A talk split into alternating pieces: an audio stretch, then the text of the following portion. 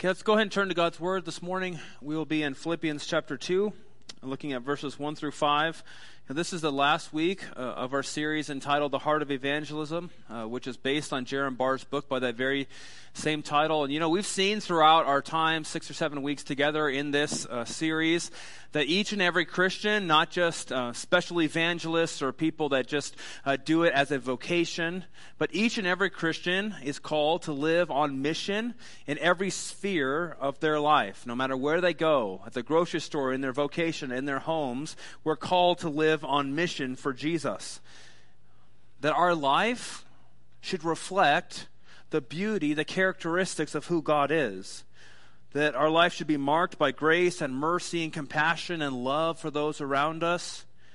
A few weeks ago, Chuck talked about how we are called to be the salt of the earth, the light of the world, because sin has brought in decay and darkness. So Christ's church is called to go into those places, to bring light to bring salt for healing and restoration.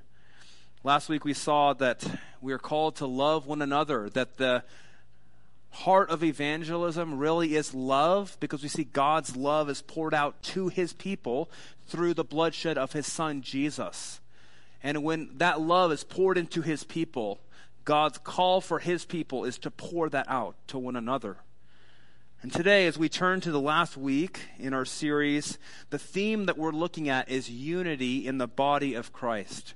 If we're called to do all these things, to be on mission, to be an evangelistic presence in West El Paso, we need to be unified in Christ. That often, if you're anything like me, you know that division happens very quickly in any type of body of people. We're humans, we're fallen humans. And so this call is proactive for the church to say there is error in your heart, there is sin in your heart. You are prone to division. So let's guard against it before it happens.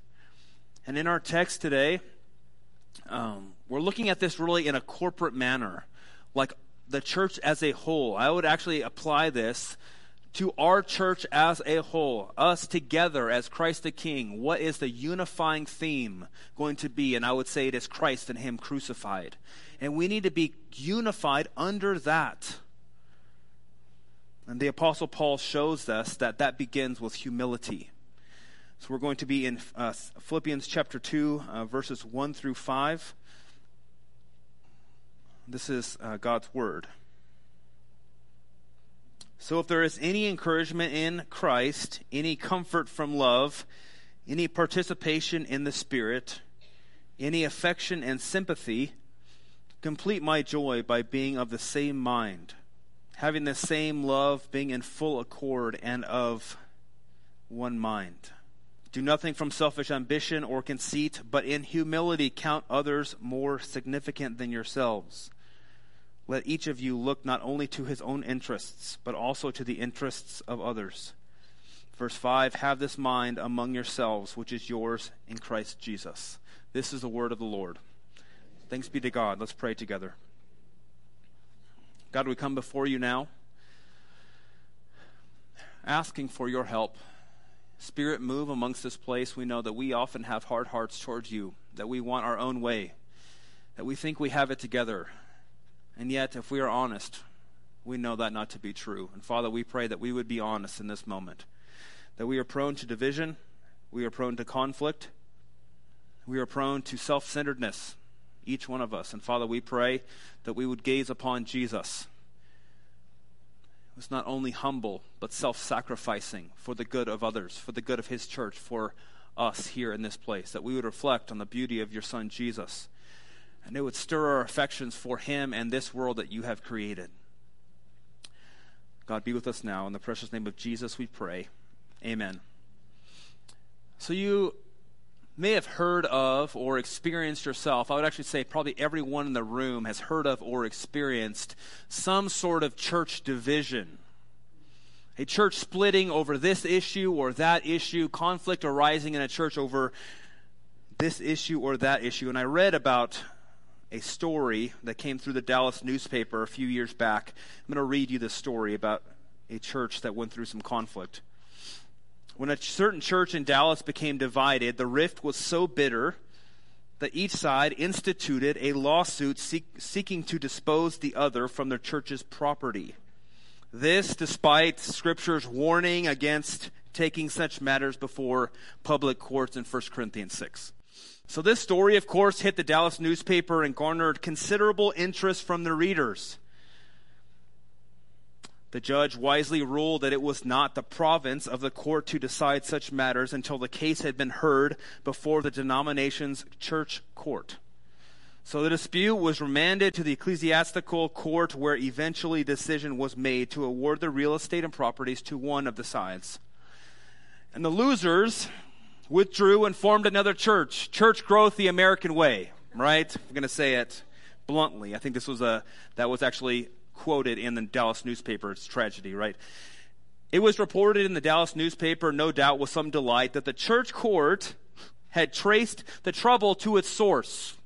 Maybe it was theology, we're thinking. Maybe it was something heinous. But the trouble began when, at a church dinner, an elder had been served a smaller slice of ham than a child seated next to him. This is a true story. Church hostesses, make sure that you always serve heaping elder portions to the elders and deacons, or you might come before Judge Judy. We laugh, right, about this, and it is a true story, and our laughing probably does mask some sadness in our hearts, right? That we've seen churches have division over the carpet color, over a slice of ham, over very silly things that could have been resolved, right? And I would say in any, any corporate body of people, division often occurs because people are more self-interested in their, than their self than they are in the interests of other people. And I would actually say that is true often in the church as well. The divisions often arise because we are more concerned with our own interests than the interests of others. The conflict can often arise in churches without us really being able to grab onto it before it gets moving fast. So, this text is helping the church to be proactive in preventing this from happening, to look, look at our own hearts, each and every one of us in the room, you and me alike, to see how we are prone to this. We are prone to conflict because we love ourselves right? And we think that we know what is best. But in our text, as we close on this series in evangelism, for us to be a church who is evangelistic minded, to be on mission together, we need to be unified in Jesus and nothing else. We need to be unified in Him together. So, the big idea that we're looking at today is that the church must be unified in Christ for the advancement of the gospel. The church must be unified in Christ for the advancement of the gospel. We're looking at three things. Uh, first, the same mind. This is verses 1 through 2. The same humility, verses 3 through 4. And then the same Savior, uh, verse 5. So we need to uh, begin with uh, the context of where we are in the Bible. You know, the Apostle Paul wrote uh, this book of Philippians to the, Phil- the church in Philippi, a church that he dearly loved. We see that uh, laced throughout the language that is used in this uh, letter. The end of chapter 1, you know, we're beginning chapter 2, so the beginning, end of chapter 1, Paul is speaking about the church being unified in Jesus when they're undergoing persecution from the outside, external pressure that is coming in towards the church. And his command to them is stand firm in one spirit. Stand firm in Christ because you are united together. This is the end of chapter 1. So when we turn the page to chapter 2, it's the same theme, picking up with the same thing. He's calling the church to be united in Jesus, but instead of external pressures coming from the outside, persecution, he's now addressing internal strife. So when there is division amongst you within the church, look to Jesus because He is the one you are unified under. Remember, I mentioned from the get go that it's, it's really, really, really important for texts like this for us to come to it with lenses of a corporate body together. You and I live in an era of an individualized mind. We think about everything in life through an individualistic eye. But the Bible actually often thinks about the body as a corporate body. And it's hard for us in the West to think in this way. But I want us to think the bigger picture as a corporate body, what sort of witness are we called to be here in El Paso? So, in our text today, Paul begins this section with saying that if there is encouragement in Christ, then go on and do this. Okay, what you can't see in the origi- in the, the English that is in the original language is that verses one through four are actually one long sentence. It's kind of like what we think about in, in English if it was a run-on sentence. The beginning of verse one, he says, "So if you have any encouragement in Christ, any comfort in God, any participation in the Spirit, if this is true, then this is how you should act." Okay, it's an if then logical sentence, the whole first verse, four verses together. Okay, but what many theologians will point to in this section is that this is a beloved church of Paul. Okay, he knows these people, probably by name, many of them. He knows their story, he knows how they came to Christ. He has witnessed with his own eye their faith and how it is shown out in their life. So he has a strong belief that these people are believers. So, and I would say that for many of you in this room, I have so much faith that you follow Jesus and you have for years past my own life, right? So, in this text, for them and for us, instead of if this is true, I would say since this is true, since you have encouragement in Christ, since you have love from the Father, since you have participation in the Spirit, then this is what we're called to. Okay? So, a since, then, structure is what we're looking at. Okay, so let's look at the first point. This is the same mind, verses 1 and 2. I'm going to start in verse 1. He says this. Wow, I wish I was in there. Huh? Sounds fun. Told you it was going to be a party. As we all fall asleep. Okay, wake up. Let's go. We're going to have a party in here too. Let's talk about unity. okay, verse 1. So if there is any encouragement in Christ, any comfort from love, any participation in the Spirit, any affection and sympathy. So I want you to see, he talks about three main comforts that come from you being a Christian.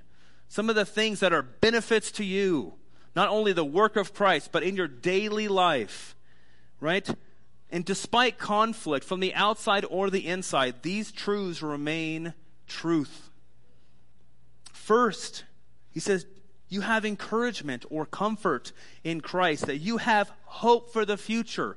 Despite anything that's going on hard in your life, there is hope that one day all things will be made new again. Despite the trying circumstances that you go through, you have hope. There is encouragement or comfort in Christ as our reigning King.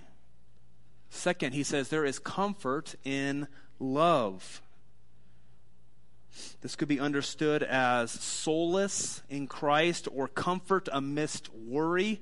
Or this church is talking first about persecution from the outside, now strife on the inside, and there is probably some sort of worry. So he's saying you have comfort in Jesus despite anything else, right? There, any, everyone else will let you down. The people inside your church will let you down. The people on the outside will let you down. Your spouse, your best friend, your mom, your dad, whoever it is, they will let you down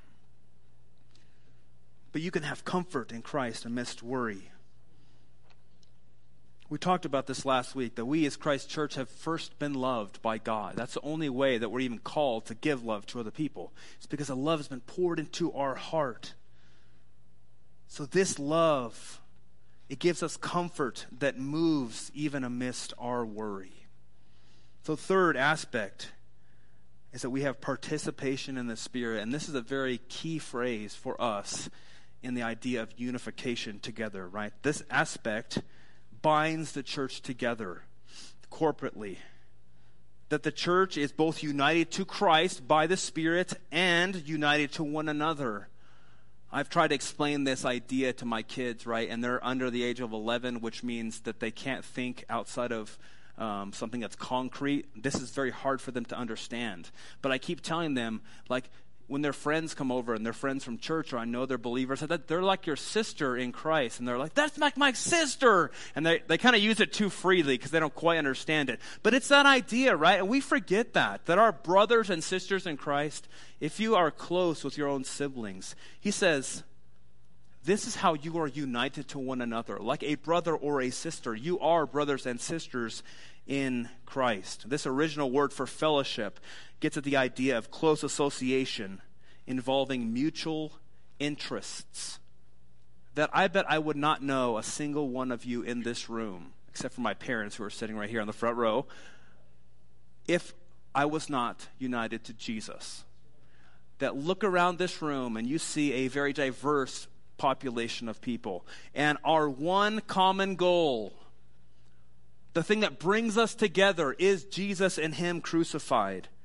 And the Spirit unites a people together with a common goal, with mutual interests for the glory of God and the advancement of His kingdom. Verse 2 goes on. He says this Complete my joy by being of the same mind, having the same love being in full accord and of one mind. See, Paul is like their pastor. He was like the planting pastor of this church, right? And his joy is tied to this church flourishing, to the unification of this church in Christ. He's saying, Complete my joy by doing what? What does he say? By being of the same mind we see the Apostle Paul in this verse actually repeats that phrase. It really means the same thing three or four times in a row. Like he's just saying it over and over again. Since you have comfort in Christ, be of the same mind, be in full accord with one another. So his urgent appeal for them is for their unity in the body of Christ. One theologian says this about this verse the church is not to waver from advancing the gospel but to do so, they must get their act together. The murmuring and bickering must cease. They must come to a common mind about life together in Christ and must show the same mutual love for one another. So Paul is removing them some, right, from this individual idea. We can do that today. And look to the bigger picture of the corporate witness of Jesus to the community in which we serve, right? that we've been united in Christ. You and me have brothers and sisters in Christ. That's what we are. So he's saying, don't let these small disagreements hinder the advancement of the gospel. Now, in this exhortation to be of one mind, Paul is not saying that each one of us in the room need to have the same opinion about each and every issue in your life. That there's going to be differing opinions in many parts of life, and that's normal, and that will happen. It will continue to happen in our own time. We think about differing opinions on education, finances, politics, music. Take the list, whatever. Whatever you want to say here. There's so many opinions about so many different issues. So Paul is not calling the church to have the same opinions or interests in these different things. You can have your own opinions and interests, but the church needs to be unified under their main purpose. And their main purpose is the advancement of the gospel, the growth in a Christian, and calling those outside of the church to faith, right? You know, Chuck has talked with many of you for many years about this cone of certainty, right? Essentially, the higher up it goes, the more important it is in your life. And what this, what Paul is saying in here, here is often our interests and our opinions that really do differ from one another creep to the very top and say, I'm going to die on this hill of education, of finance, of politics, of music, whatever it may be. I'm going to die on this hill right here. But Paul is helping us to see it. No, it's the gospel alone at the top. It is, that is the umbrella under which we are together. So the church needs to be unified in purpose and disposition. This should reorient our priorities, our opinions, our interests in our life. The, advance, the advancement of the gospel is the primary purpose. So he's saying here, let us be focused on that. Have the same mind, being in full accord with one another, making sure the gospel is front and center at the top of the cone, in the, the center of your life The thing is that there can be many different opinions that cause strife and division in a church. We laughed a minute ago about a piece, piece of ham. I would be upset about that too, right? Like a small piece of ham for me, look at me. My daughters are like, I don't want this ham, right? You can understand, we laugh about it, but like, but there are many opinions, like legitimate opinions and interests that do cause strife in a church. And in many areas of life, the thing is, the, the gospel, I would say the Lord calls us to apply the gospel to many different spheres of life. And when we do that, many of us will have different outcomes. That mean, means you do this or this. And they could be very different lifestyle choices, right? So the, when he, what he's getting at here, not, not always to have that same application for everything in life. But what Paul is saying is that those things are important. The gospel application to different spheres of your life are very important, but they are not primary for the church. Let us think of the corporate witness of the body, and we are called to make the gospel known to the world. That is our primary purpose. So we need to make sure that those differing opinions and interests are lower in this cone. They're less important than Jesus and Him crucified. That we're called to have the same mind with the same purpose in mind, to put Jesus forth to the community. Okay, second, let's look at the same humility. This is verses 3 through 4. He says this Do nothing from selfish ambition or conceit, but in humility count others more significant than yourselves. Let each of you look not only to his own interests, but also to the interests of others. One theologian says that love begins when someone else's needs are more important than my own. If you have any type of close relationship, you know that to be true, right? You think about the other's interests before you think about your own, almost by instinct, right? You hear a crying baby and you go to them to try to, to try to help. It doesn't matter what's going on in your life. If you have a small child, you go and run after the child if they need you. Same thing if you have a family member that's in dire need, you don't really think about your own interest, you run to them. This is what he's saying. Love begins when someone else's needs are more important than my own. This is what the Apostle Paul is getting at in this passage that we're to think of others before we think of ourselves. And you know, Paul, in this text here, he actually starts with the vice, the opposite to humility. He starts with selfish ambition, right? Selfish, one theologian says this selfish ambition stands at the heart of human fallenness. Self interest at the expense of others primarily dictates values and behavior. That we see this from the beginning of time, right? When Adam and Eve sinned against God, right? They essentially said, God is a liar. I'm going to believe that, that God is a liar, and I want to become like him. That they were self interested in becoming like God.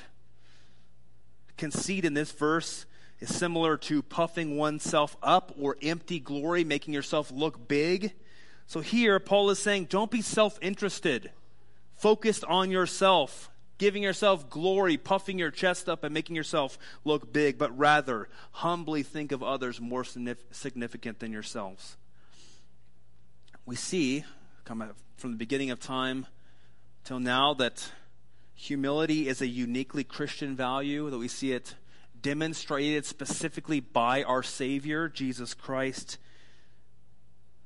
but now we need to understand what humility is, right? Humility often we can go to it and think, oh, it's, it's self deprecation, it's self loathing, I hate myself, right?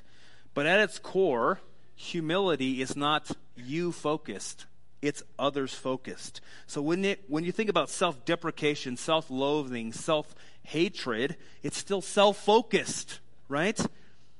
Humility then is a proper understanding of oneself first before God, thinking about God first, right? Understand that you are the created, He is the creator. Secondly, we look to Jesus in seeing what He has done for us. That He has humbled Himself to the point of death for you and me. And if you're anything like me, when you look inside your heart to who you actually are, not the person that you show up looking like on a Sunday morning or lunch with me in the week, okay? Or how I look towards you. But if you look inside, you realize I am unworthy of that love. I am unworthy of someone coming to die for me. So you look to Jesus you see, but he still did it. He is the worthy one. He is the one who came, lived a perfect life, died, and beat my sin by resurrecting on the third day. So when we focus upon him, we see that he was humble to the point of death. This should lead us to do the same for others, focusing on the needs of other people. Because if Christ did that for me, I am free.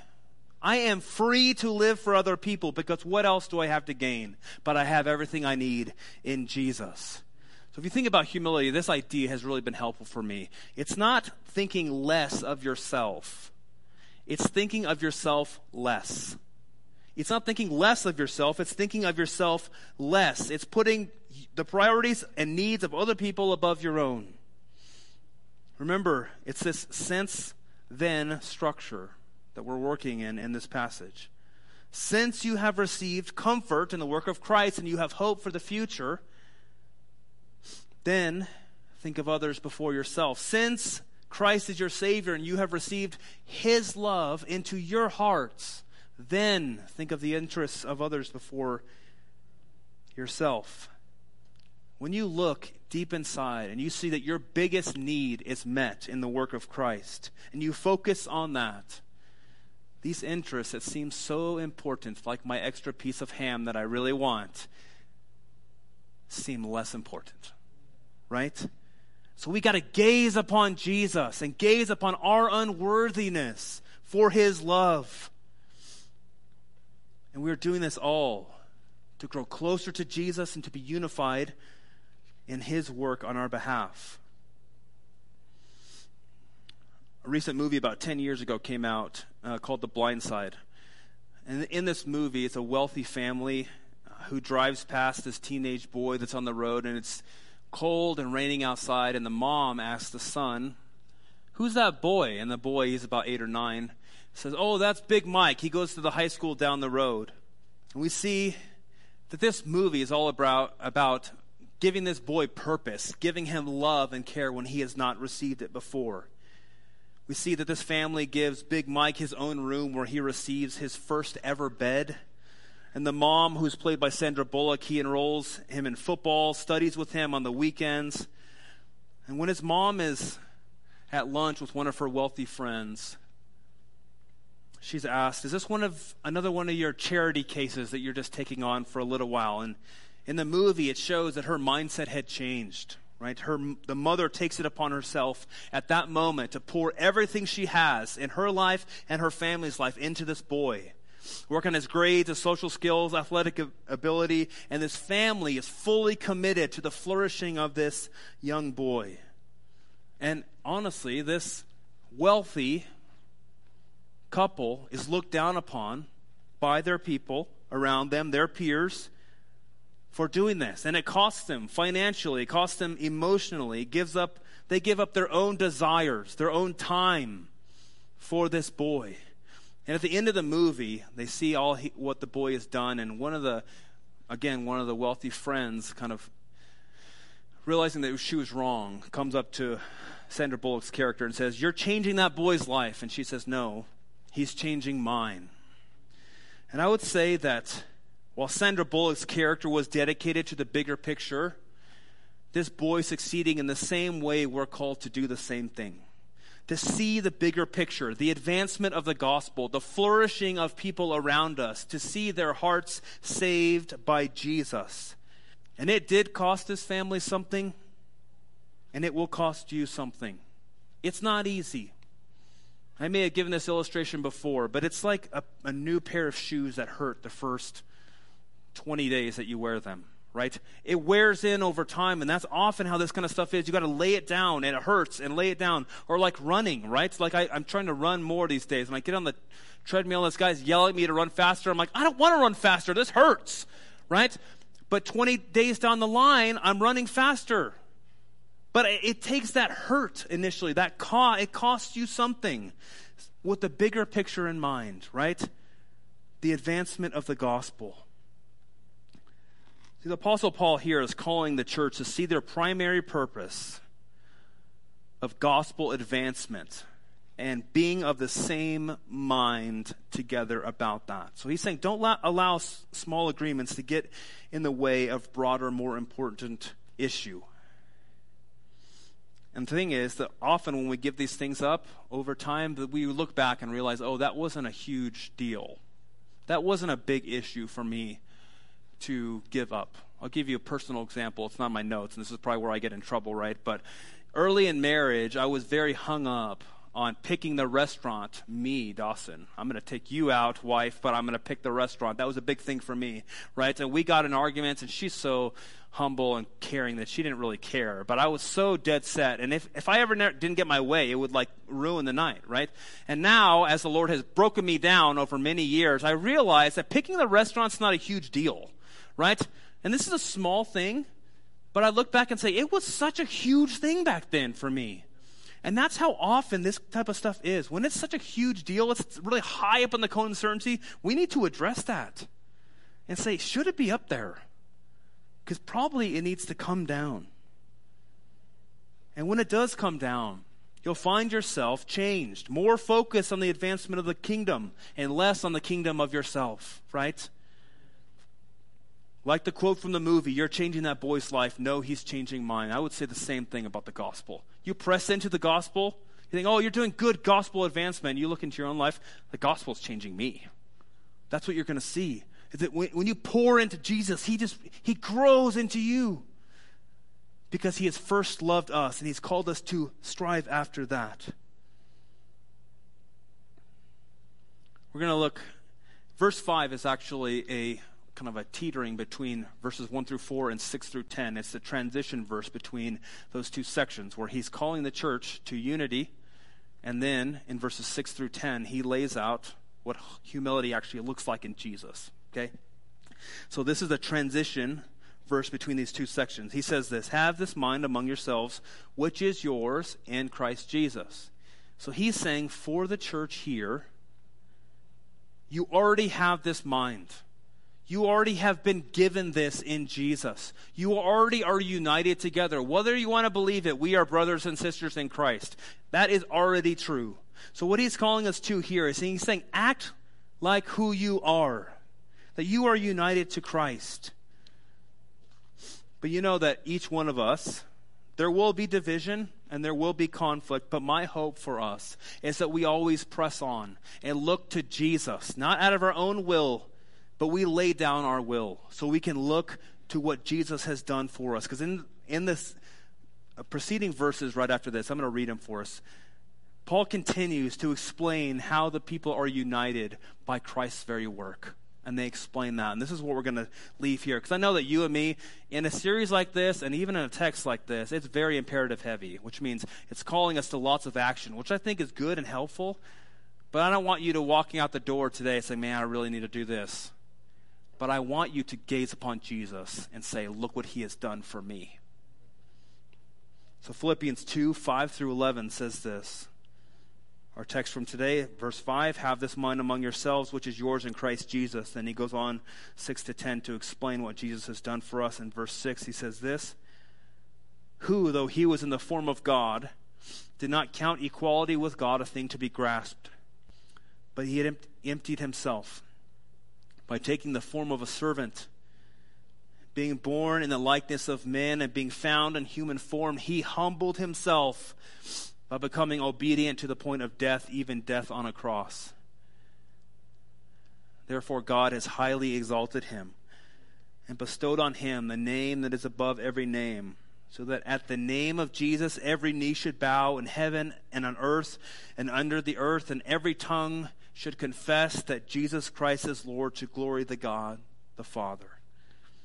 The thing is, for you and me, church, we're calling, there's a call here in Philippians 2, the verse five verses, for us to be united in Jesus, for us to humble ourselves. And if you're anything like me, you look to the next week and say, I will I'm going to strive to press into Jesus and to do this better. But I know in the next seven days I will fail. That's when we look to the Savior who never will fail. Because Jesus, we saw in this text, he emptied himself so you and me can be made free through his grace. That Christ was of one mind with the Father. He did the Father's will despite the great cost to him. Christ did nothing from selfish ambition, but rather he looked to the needs of his people, you and me. Christ thought of the interests of the people that he loved so dearly rather than his own when he laid down his own life. So let us, you and me, church, look upon the, the beauty of this humble servant, Jesus Christ, God's very Son who took on the wrath that we deserve, but death did not hold him. He raised on the third day that we may be free to follow him. Let's pray together.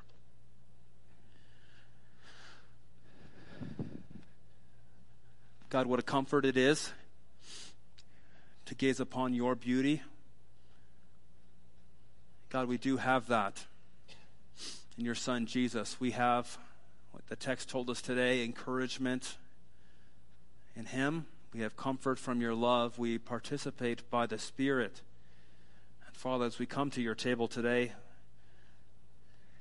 we pray that you would nourish us in this time, that we would come humbly, remembering that we are unworthy to even approach this table, but it is only by the work of your Son, Jesus Christ, by his perfect life, by his absorbing the wrath that is due to us, and in his raising on the third day to beat sin and death once and for all, is that we can ever come to this table. Father, we need you here. Pray that you'd come before us now. In the precious name of Jesus, we pray. Amen.